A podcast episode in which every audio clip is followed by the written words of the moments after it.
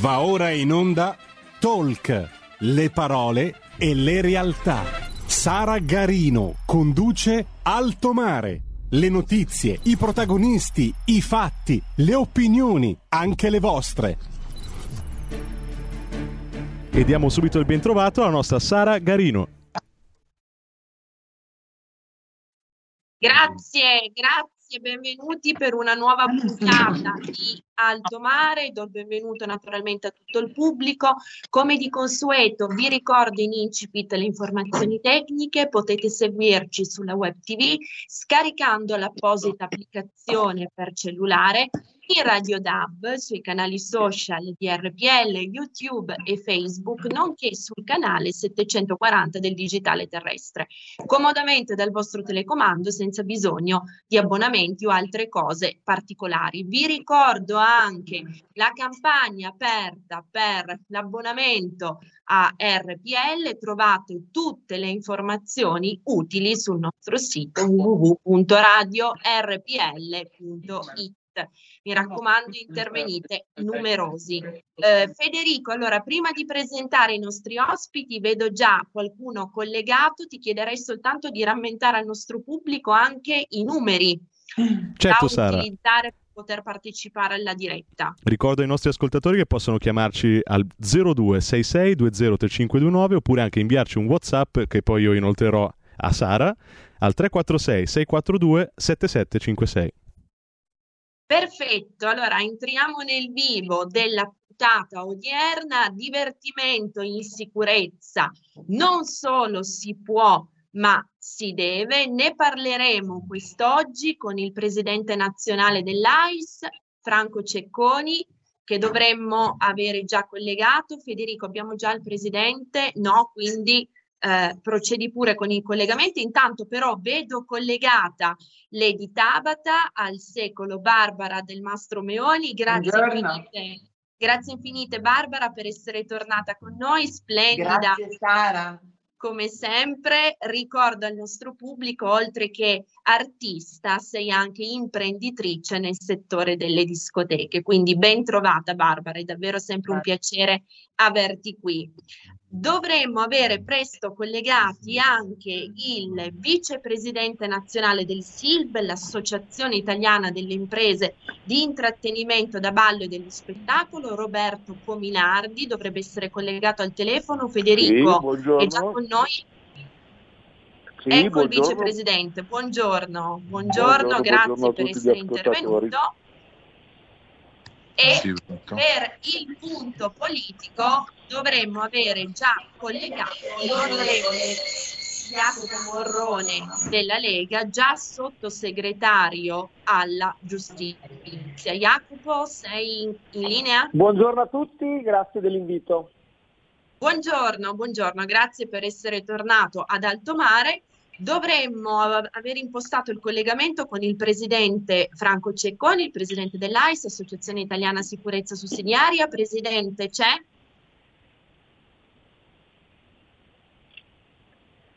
Adesso la vediamo. Eccola, presidente. Perfetto.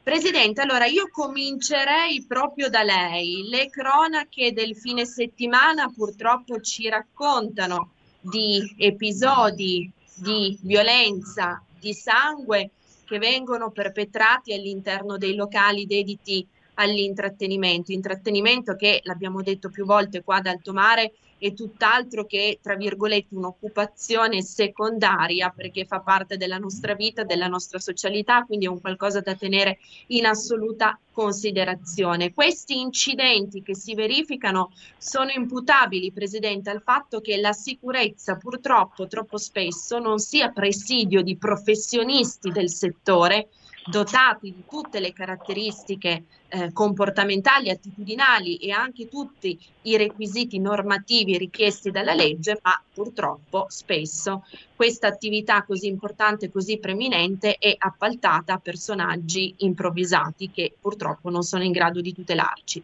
Presidente, a lei la parola per un primo excursus introduttivo. Eh, prego eh, Cecconi di eh, attivare il suo microfono.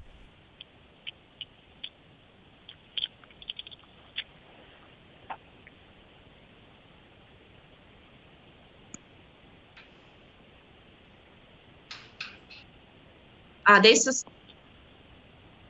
Adesso sì? Bene.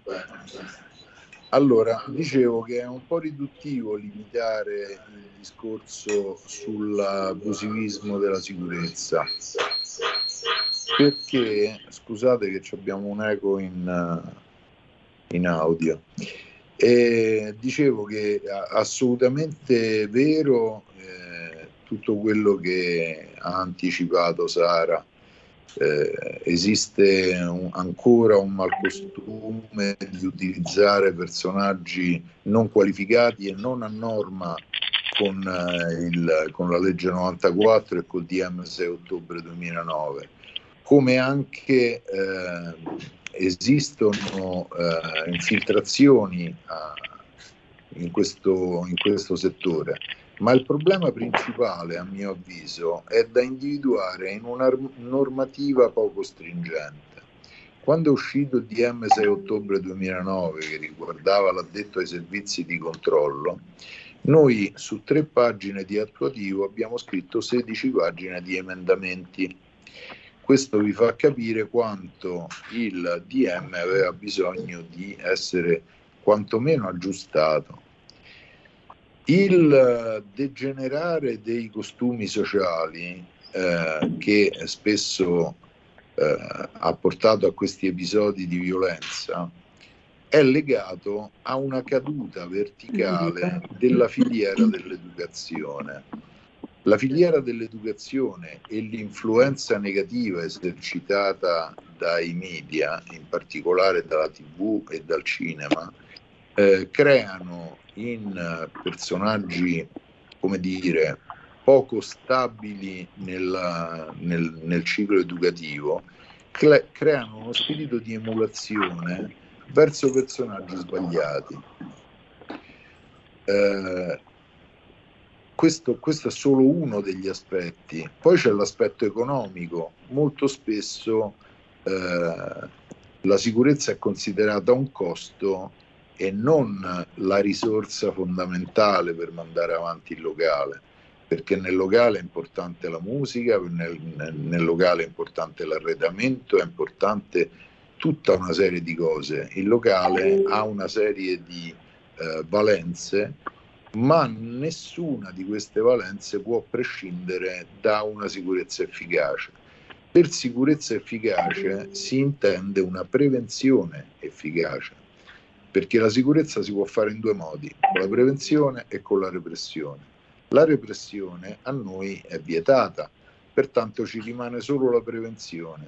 Per fare prevenzione, per esempio, abbiamo suggerito l'impiego di telecamere, di bodycam per gli operatori, di una veste giuridica più importante per gli operatori, perché un operatore addetto ai servizi di controllo in realtà è un lavoratore punto quando invece sarebbe forse opportuno, anzi lo, lo riterrei indispensabile, che avessero una veste giuridica tipo l'incaricato di pubblico servizio.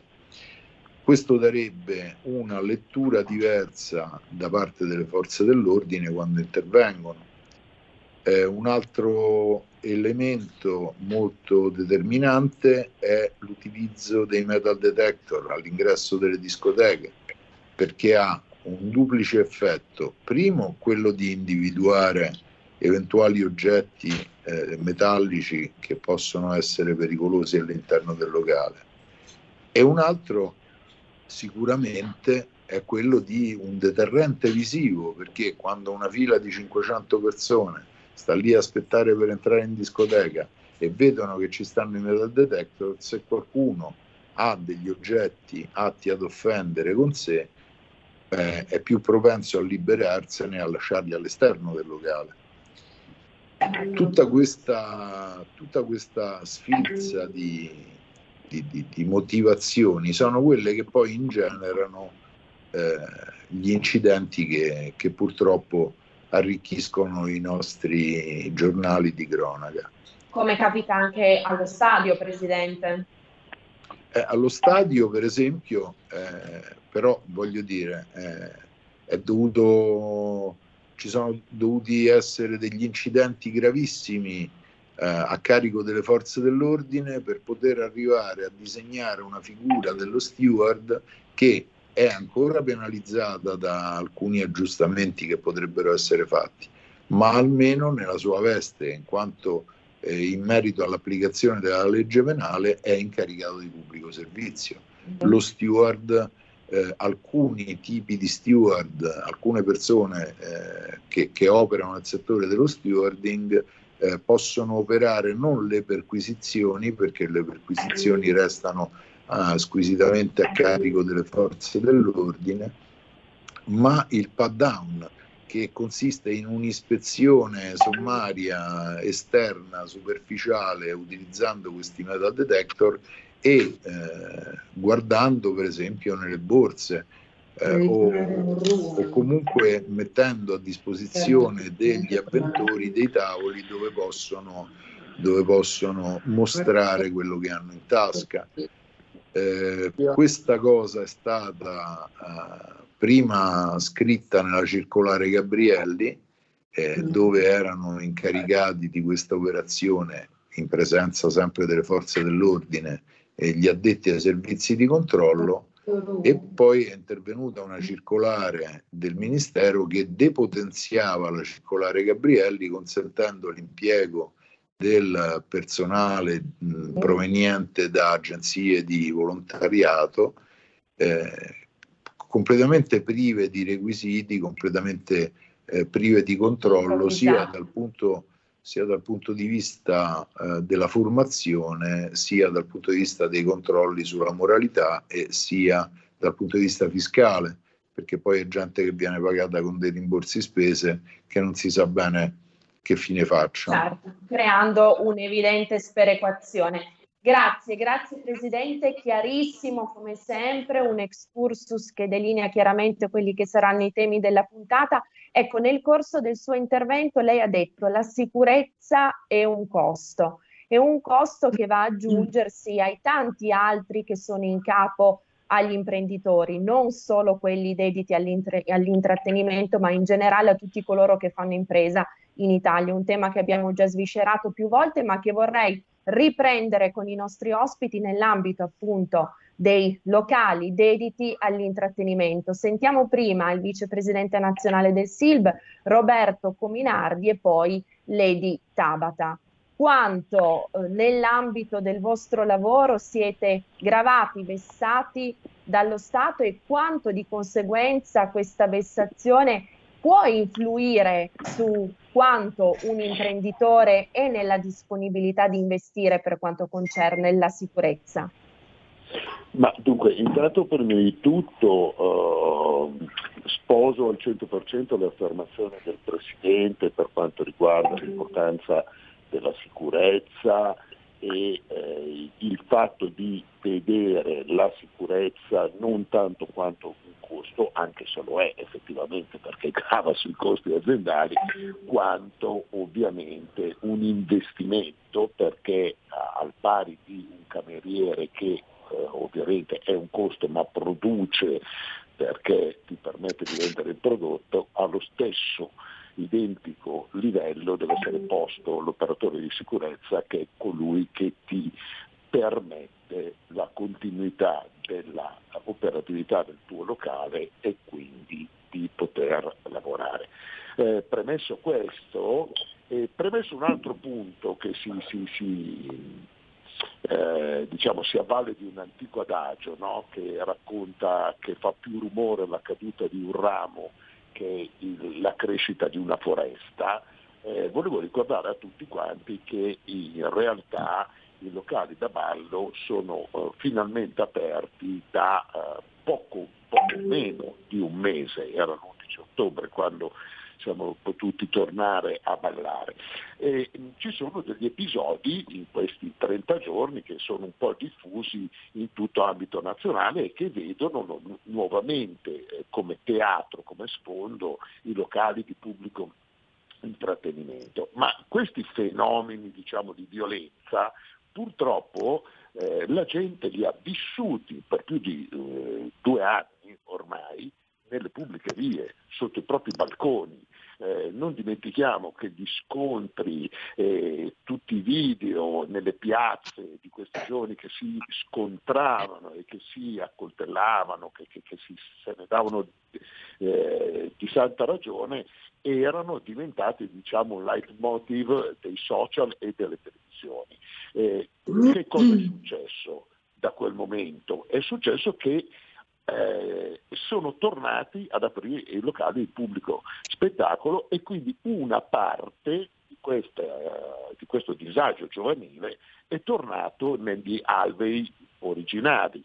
Eh, è importante però ricordare che siamo semplicemente dei contenitori, dei contenitori che ogni giorno contrastano direttamente, proprio con l'impiego della sicurezza, più delle volte, questi disagi e che questi disagi sono fortemente, fortemente calati rispetto al periodo del lockdown.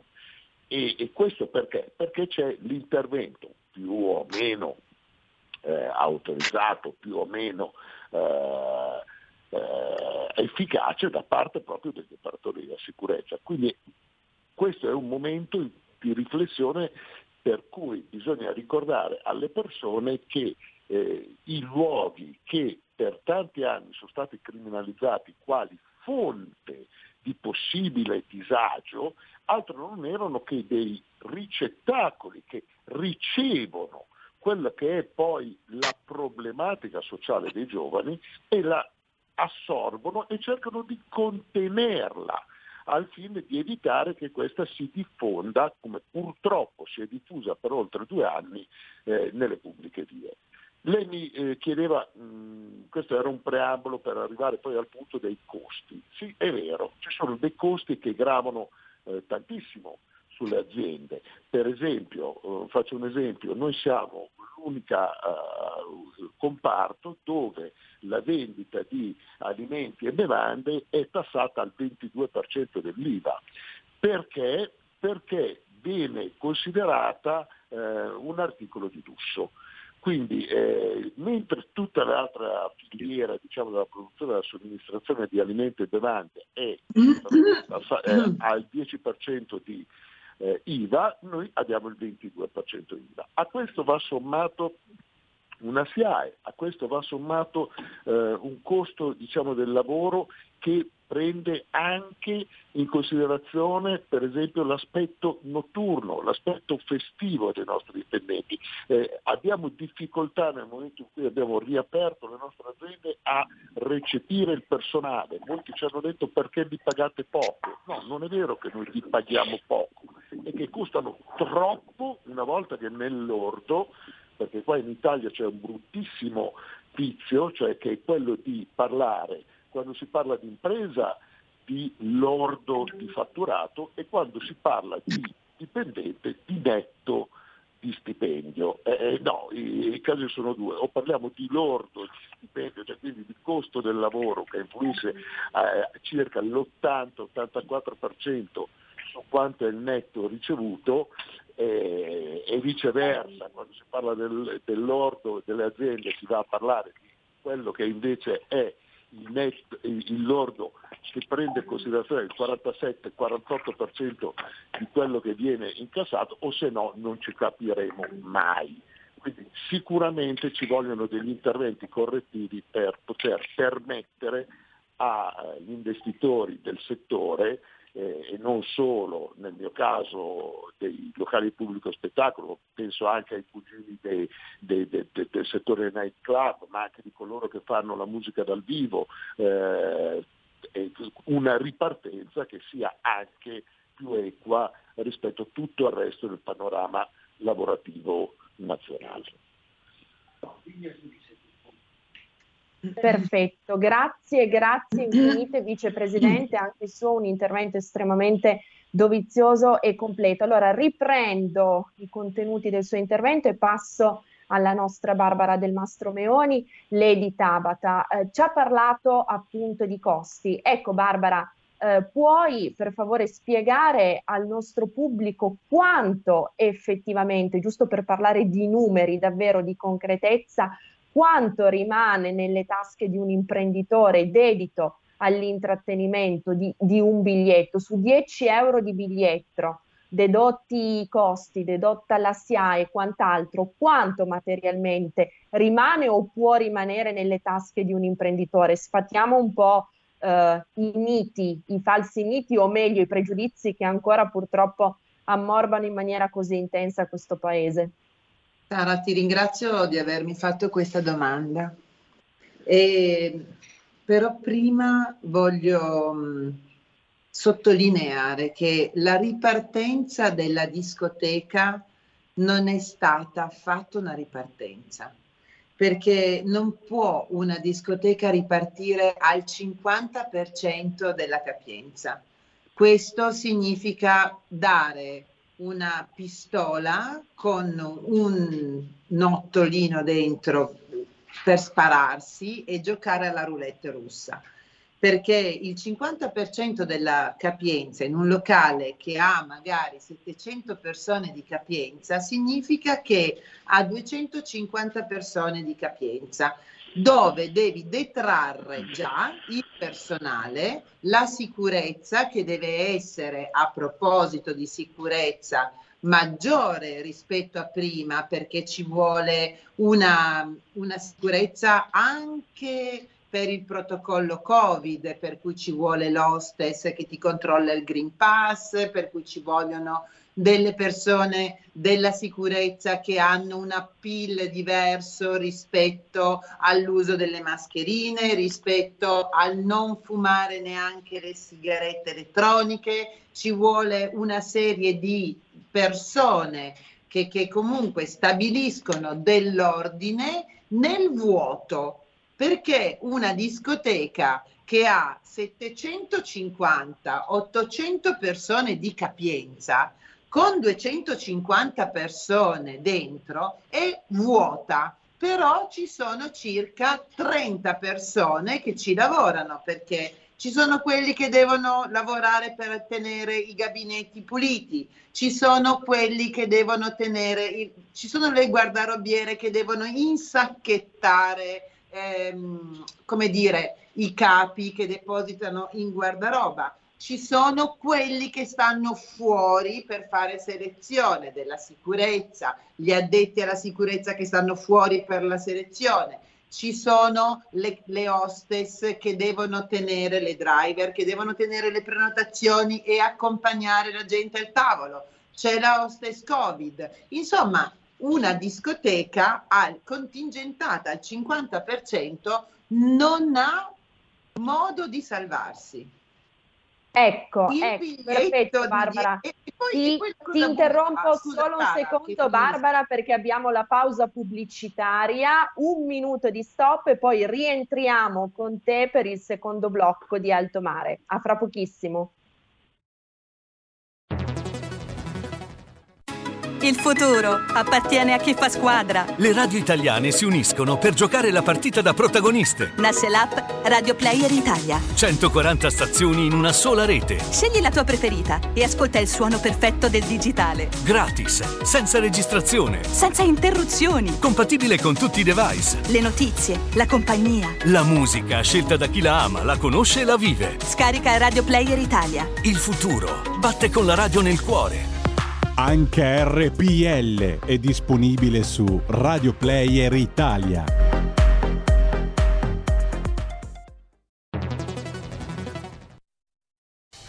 Porta con te ovunque RPL la tua radio. Scarica l'applicazione per smartphone o tablet dal tuo store o dal sito radiorpl.it. Cosa aspetti?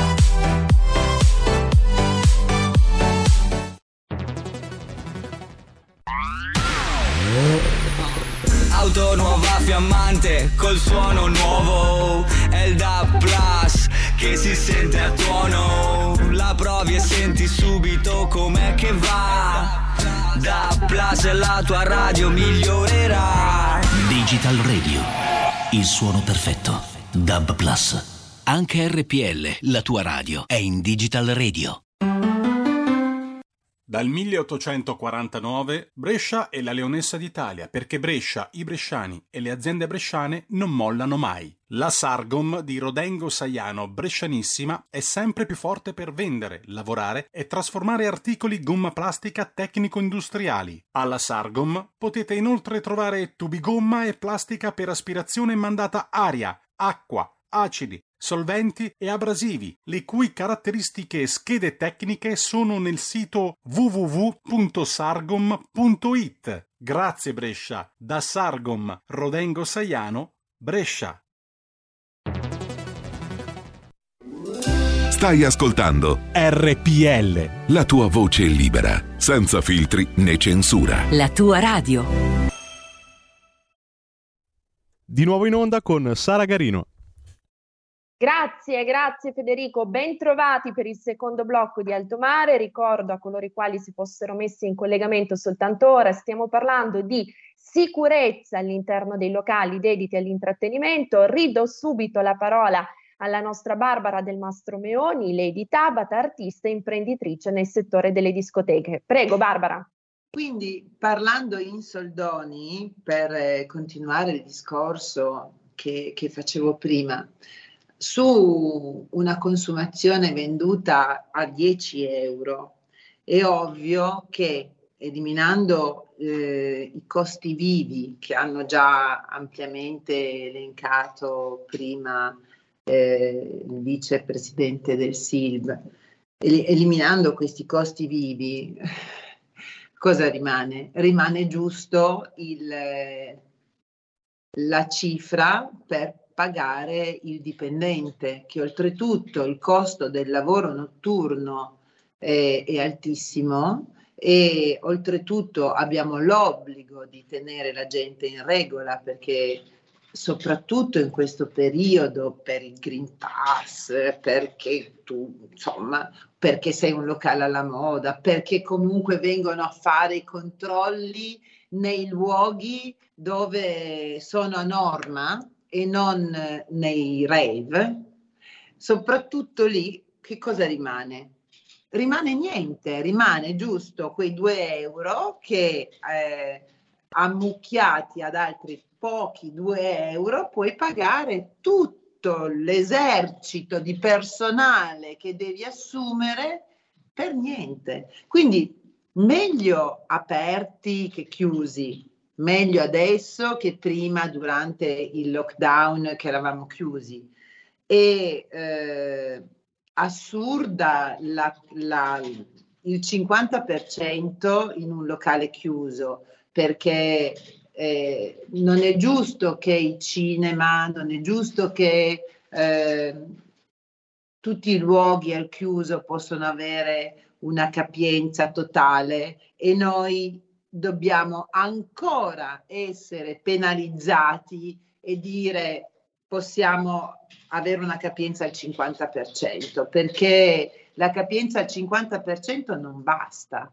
Non basta per coprire i costi, non basta per coprire eh, le spese che un, un, proprietario, un imprenditore può avere, non basta per creare un evento, non basta per rendere di nuovo eh, viva eh, una località montana, perché il mio Tabata è a Sestriere, alla moda. Ma non basta neanche per rendere una città eh, divertente. E per cui è ovvio che si riverseranno centinaia e centinaia di ragazzi in mezzo alle strade, alle piazze, soprattutto alle, perif- alle periferie dove non sono affatto controllati e fanno le cose più terribili. Che cosa? Si comprano le birre, eh, le vodka, e, e, e, tante altre cose ai supermercati, fanno dei, delle feste in mezzo alla strada, per cui la strada diventa sempre più insicura, per cui la signora magari di una certa età che rientra dalla fabbrica alle 11 e mezza, mezzanotte, ha il terrore di andare a casa perché ci sono questi imbe- imbesuiti che magari hanno bevuto, si fanno le risse, si picchiano, si ammazzano in mezzo alla strada, ballano e fanno qualunque cosa e noi che siamo pronti e ricettivi per tenere tutto sotto controllo perché ci siamo penalizzati con delle spese mostruose per il protocollo Covid, perché abbiamo la sicurezza, perché abbiamo i camerieri che sanno fare il loro lavoro, perché non si fuma, perché non si mettono neanche più i lumini per mettere, portare le, le bottiglie ai tavoli. Noi no, noi siamo vuoti al 50%, i rave sono pieni di persone, persone, clienti, gente che, che, che, comunque non si possono fermare perché sono tanti e allora cosa vuoi fare? Vuoi mica fermare 8.000 persone che fanno un rave? No, chiudi un locale che ha 50 persone, 100 persone, 200 persone, 500 persone al chiuso che però va tutto bene. Ma ha senso questo? E su questa domanda, per cui ti ringrazio davvero Barbara, passiamo a sentire la politica perché davvero ha senso? Ovviamente no, domanda pleonastica, ma soprattutto perché ancora in Italia, in Italia si continua a tollerare questo doppio giochismo, due pesi e due misure? Onorevole Jacopo Morrone, da una parte locali che soffrono, locali che sono aperti, meglio aperti che chiusi, però questa loro apertura, come ci spiegava Lady Tabata, non è in grado né da una parte di supplire ai costi né di rialimentare quella linfa, quell'entusiasmo necessario per creare eventi, per poter svolgere al meglio la propria professione, dall'altra parte però rave, ritrovi assolutamente raffazzonati, improvvisati, non normati, non tutelati, sono di fatto tollerati. E scusate queste continue assonanze. Onorevole Morrone, che cosa dice il buonsenso della politica, della Lega che della bandiera della sicurezza ha sempre fatto e continua a fare uno dei suoi punti programmatici principali? Ma guardi, grazie dell'opportunità, anche perché poi io eh, vivo anche in una terra, vivo in Romagna, quindi noi del turismo, delle discoteche, del divertimento eh, abbiamo fatto anche una professione, ci sono bellissime discoteche locali che hanno sofferto tantissimo in, questa, in questo momento di pandemia e eh, sono insieme al nostro segretario Matteo Salvini sono uno dei primi che si è mosso per, mosso per chiedere la riapertura eh, delle discoteche. Eh, è ovvio che eh, in un momento di pandemia, di emergenza, dove tutto era chiuso, era normale che venissero chiusi anche i luoghi da ballo, i luoghi di divertimento, di aggregazione. Non ho compreso eh, per quale motivo si sia tardato così tanto ad aprire e eh, si voglia riaprire con dei numeri che è ovvio che siano antieconomici. Io ho seguito il dibattito interessante degli ospiti prima di me, dove naturalmente hanno una conoscenza maggiore di quelli che sono i costi, ma è facile comprendere che se chiediamo a un'attività di andare al 35%, al 50%, i costi fissi rimangono bene o male gli stessi, è ovvio che non c'è utile e l'imprenditore perché dovrebbe riaprire rimettendoci quindi questo è sicuramente un problema. Eh, però mh, oltre a guardare quello che è il problema economico di un'intera categoria e di migliaia di persone che lavorano nel settore, eh, c'è anche un discorso di buonsenso. Non si comprende perché ad esempio gli stadi piuttosto che altre eh, realtà ehm, dove comunque è innegabile che c'è una sorta di contatto fra le persone e fra i ragazzi, eh, si siano aperte e ci sembra quasi ci sia nei confronti dei luoghi da ballo una sorta di, così, di, eh, dire, eh, di penalizzazione, po- forse anche eh, qualcosa eh, e quindi non si capisce il motivo per cui eh, tecnicamente il CTS ha dato questi pareri. Noi stiamo lottando perché si possa naturalmente riaprire e riaprire in sicurezza. Riaprire in sicurezza significa almeno inizialmente avevamo proposto almeno al 70%, ma non si capisce se poi, come si diceva prima l'imprenditrice,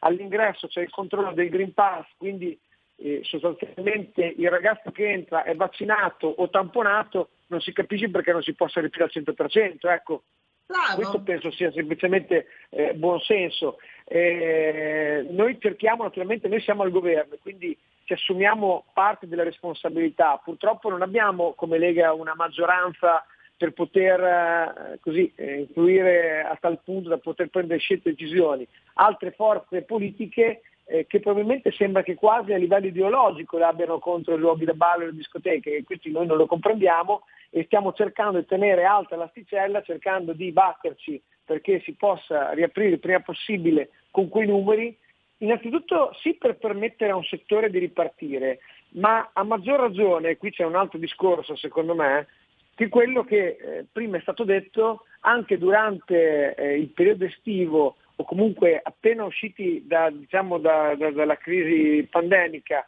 e anzi per riaprire le strutture, si è visto che tanti giovani si sono organizzati in quelli che sono una sorta di discoteche abusive, perché sì, tutti abbiamo visto i fatti di cronaca dei rave party che sono un qualcosa che eh, io condanno e che bisognerebbe in qualche modo bloccare in partenza perché quello che accade non è controllato, non è controllabile e può succedere qualunque cosa, addirittura anche la morte di alcune persone, quindi sicuramente eh, il ministro in quel caso ha sicuramente sbagliato, errato, bisognava intervenire subito anche perché non mi si dica che una, una festa di 10.000 persone non, non, ci si accorge quando la si organizza, cioè è facile capire, vedere eh, se può accadere una cosa simile, ma ci sono in tante realtà eh, anche più piccole, delle città, comuni, eh, paesi, dove comunque i ragazzi si sono trovati, si sono aggregati nelle piazze, in mezzo alle strade, nei borghi, eh, nelle periferie formando delle vere e proprie discoteche a cielo aperto dove lì sì che non c'era nessun tipo di controllo, non c'era nessun tipo di controllo di Green Pass, non c'era nessun tipo di controllo di uso di sostanze stupefacenti, droghe o alcol. E eh, lì era veramente eh, diciamo così, il periodo dell'illegalità dove naturalmente sono accaduti fatti che abbiamo visto. Eh, e bisogna mm, verificare questo tipo di cose e a mio avviso è meglio un divertimento controllato, dove magari diamo anche delle responsabilità a chi apre le discoteche, perché siamo prontissimi a sanzionare laddove venga dato alcol a un minore, possiamo essere pronti a sanzionare dove non venga rispettato, dove c'è magari un locale che rispetta e chiede Green Pass e uno che lo rispetta, quindi ecco lì magari lo Stato deve essere severo, perché se ci sono delle regole vanno rispettate però non si capisce perché in maniera ideologica, secondo me, sicuramente certi partiti ce l'abbiano con i luoghi da ballo e non ce l'abbiano ad esempio con altre realtà dove più o meno si, eh, ci sono le stesse situazioni. Quindi noi, eh, io lo dico come parlamentare, ma anche come movimento, perché su, questa, su questo tema insieme a Matteo Salvini ci siamo confrontati anche con le sigle sindacali, abbiamo incontrato e la nostra proporzione di idea è sempre stata questa.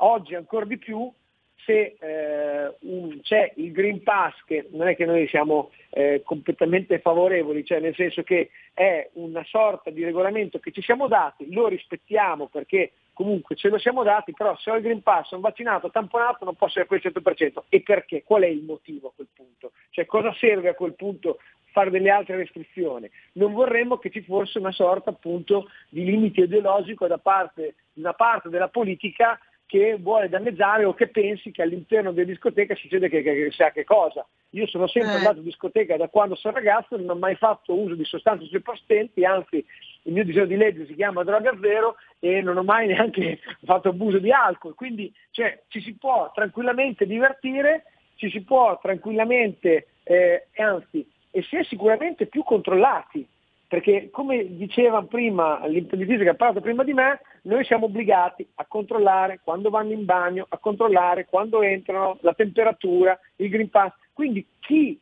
si reca in questi luoghi si può divertire e si può tranquillamente essere tranquillo e sicuro che sono luoghi sicuri da questo punto di vista qui. È peggio, e chiudo, e bisognerebbe invece andare a controllare e eh, sicuramente ehm, anche per il prossimo anno i fenomeni accaduti purtroppo anche durante l'estate nelle località marittime dove eh, vere e proprio eh, baby gang si recavano in determinate località di mare, non andavano magari nelle discoteche perché le discoteche erano chiuse, ma si trovavano per strada terrorizzando turisti o sfasciando macchine. È ovvio, eh, c'è anche una componente di delinquenza o di delinquenza che si infiltra fra i più giovani. Non tutti i giovani sono così, per fortuna ce ne sono una certa parte, però sicuramente quando c'erano le, discoteche aperte era probabilmente una valvola di sfogo, di sfogo, per i più giovani, soprattutto quelli che abbiamo costretto a stare un anno, un anno e mezzo in casa con una DAD, c'è stato un distanziamento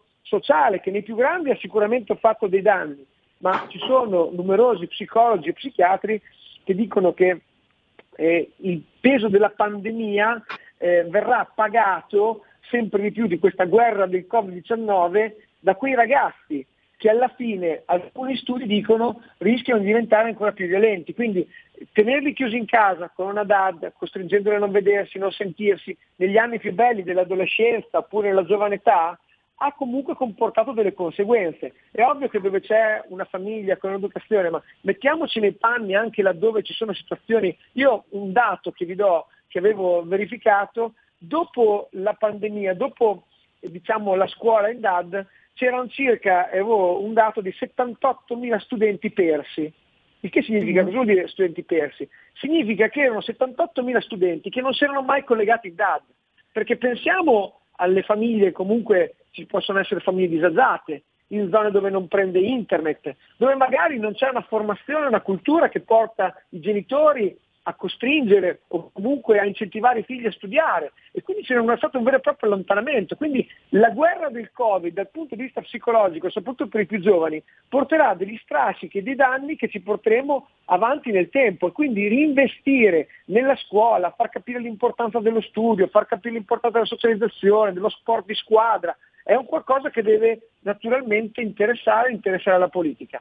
Oggi, Assolutamente, io... grazie, grazie infinite onorevole Morrone, abbiamo ancora qualche minuto, quindi farei ancora un giro veloce tra tutti gli ospiti. Eh, del suo intervento io sottolineerei soprattutto la necessità, come diceva lei, di applicare buon senso e che la politica finalmente ascolti, ascolti gli imprenditori, soprattutto quelli che della sicurezza hanno fatto il loro lavoro qualificato e professionale. A tal proposito chiedo alla regia, chiedo al nostro Federico di proiettare la candina di un convegno, di un importante convegno che si terrà il 23 novembre nell'ambito della Biennale sulla sicurezza in fiera a Milano, gli abusi nella sicurezza privata, questo è il titolo dell'evento, interverranno tra, la, tra gli altri l'onorevole Nicola Molteni della Lega che abbiamo già avuto ospite qui ad Altomare per parlare di sicurezza, sottosegretario di Stato per l'interno, ci sarà anche il dottor Franco Cecconi che è qui con noi oggi,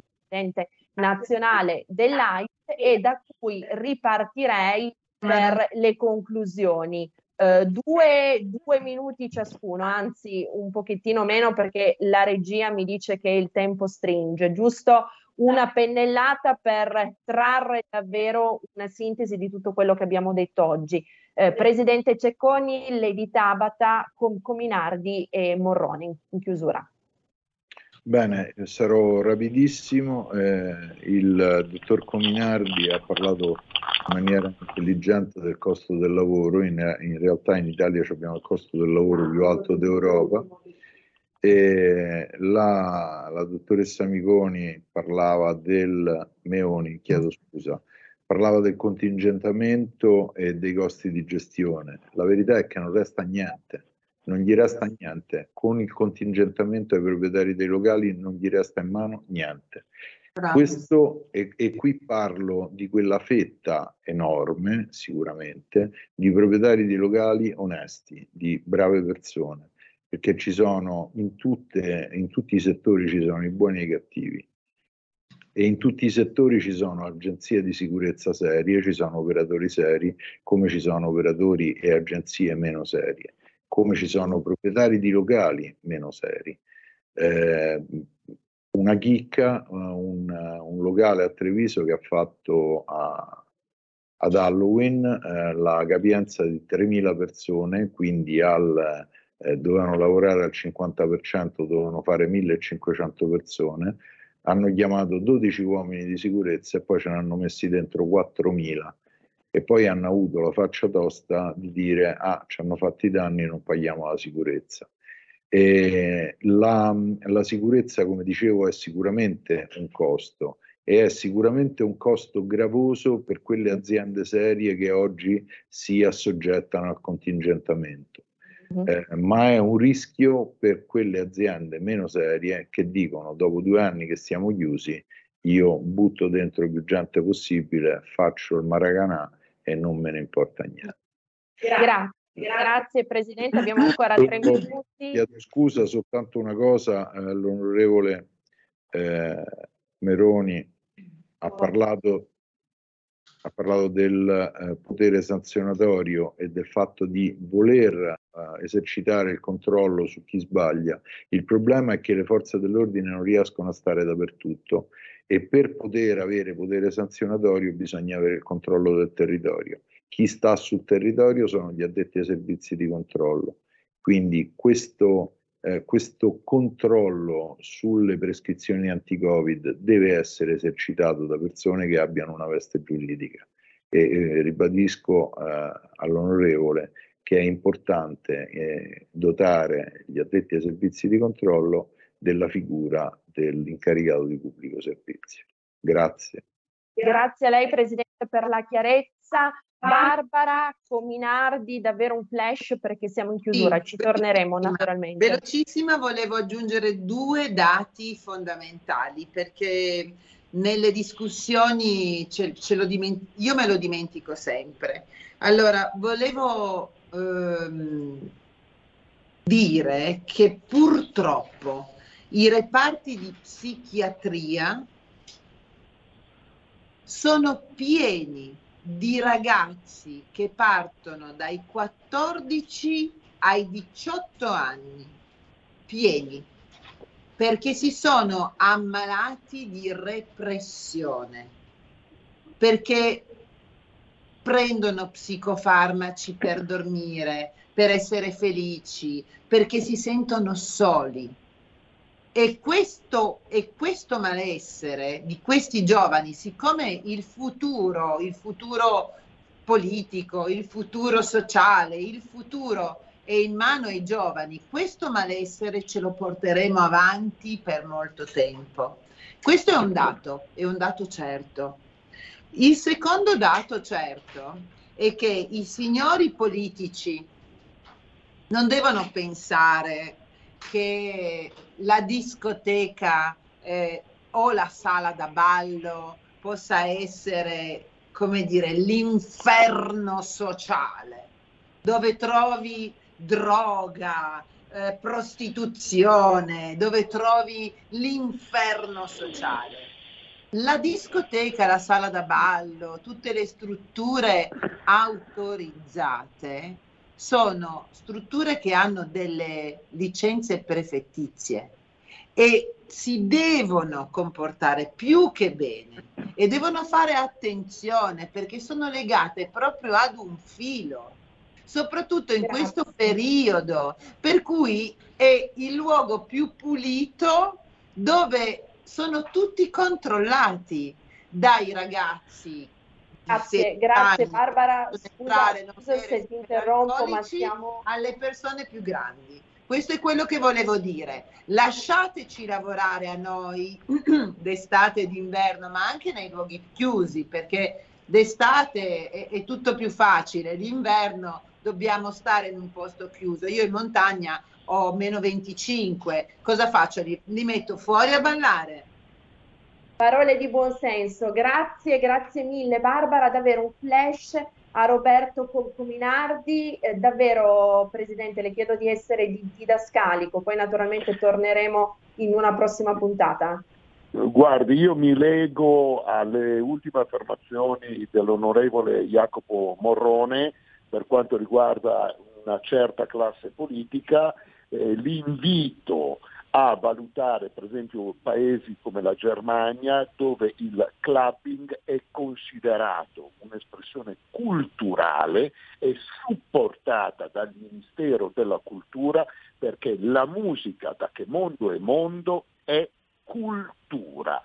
Bene, mm, a volte bisogna prendere anche lezioni dall'Europa pretesto che ci dicono sempre di guardare all'Europa, eh, però poi quando fa comodo a qualcuno questa Europa e queste lezioni dall'Europa fanno finta di non leggerle. Grazie. Grazie, grazie mille al vicepresidente Cominardi. Onorevole Morrone, davvero 10 secondi perché siamo davvero oltre il limite massimo.